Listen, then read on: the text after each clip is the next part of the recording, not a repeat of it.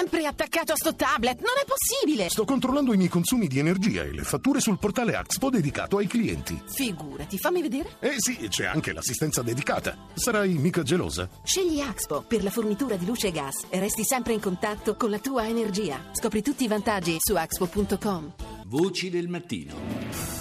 E do subito il buongiorno alla nostra nuova ospite, che è Cecilia Anesi, cofondatrice dell'IRPI, che è l'Investigative Reporting Project Italy. Parliamo di un argomento molto interessante, che è quello dell'interesse, evidentemente forse non tanto gradito, delle mafie nei confronti dell'Africa. Precisamente il titolo del panel è Mafia, possedere l'Africa, inquietante. Buongiorno a tutti. Buongiorno. Sì, diciamo che abbiamo fatto come IRPI, ma in collaborazione con un altro centro di giornalismo d'inchiesta indipendente africano che si chiama ANCIR, in collaborazione anche con un altro centro dello stesso tipo in Germania che si chiama Correctiv, e con gli scienziati, diciamo, gli scienziati dei dati, se si può dire, sì, di Quattro Gatti, che è una NGO che sta invece a Londra, di italiani a Londra. Abbiamo fatto questa ricerca in cui abbiamo voluto provare a mappare per la prima volta l'infiltrazione delle nostre mafie nel continente africano. Tiro a indovinare, immagino che il tema dei rifiuti non sia un tema secondario in questo. In realtà non abbiamo trovato rifiuti. Ah. No, questa è una sorpresa davvero, visto che si parla tanto delle ecomafie e del traffico di rifiuti. Questa è una notizia sorprendente. Che cosa avete trovato allora? Diciamo c'era una traccia sì di rifiuti verso paesi come la Somalia, soprattutto sul Nord Africa, però non sembrava, almeno dalla nostra analisi, essere sì, al momento l'interesse principale.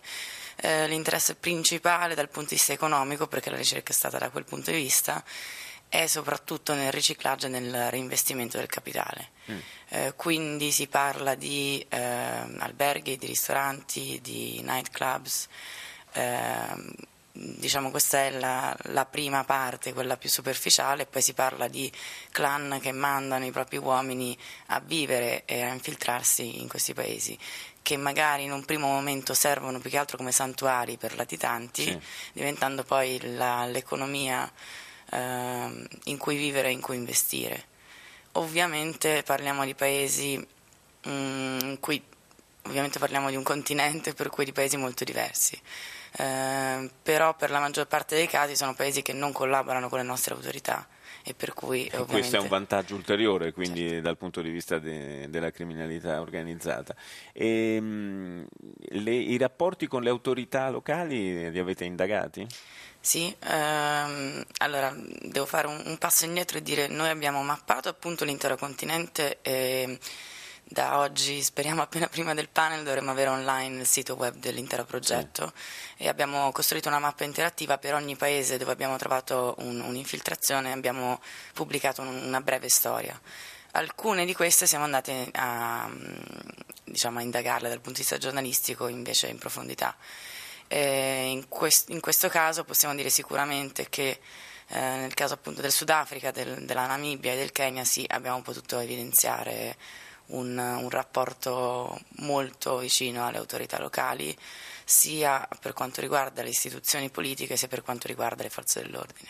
Quindi immagino forme di corruzione, visto che circolano soldi da riciclare, insomma evidentemente corromperanno, immagino, le autorità locali perché non siano di intralcio ai traffici.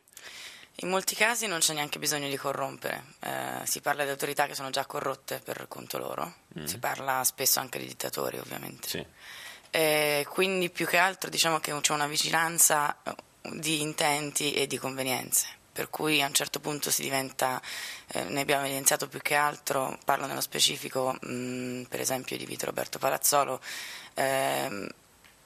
c'è un salto di qualità da questo punto di vista della mafia di Cosa Nostra, per cui si investe insieme piuttosto alle oligarchie di questi paesi, oppure si fa favori e in cambio si ha permessi per esempio per miniere di diamanti. Quindi possiamo dire una sorta di joint venture criminale? Joint venture è anche un brokeraggio per le nostre industrie. Beh, uno spunto molto interessante, certamente da approfondire in futuro. Linea al GR1, noi torniamo più tardi.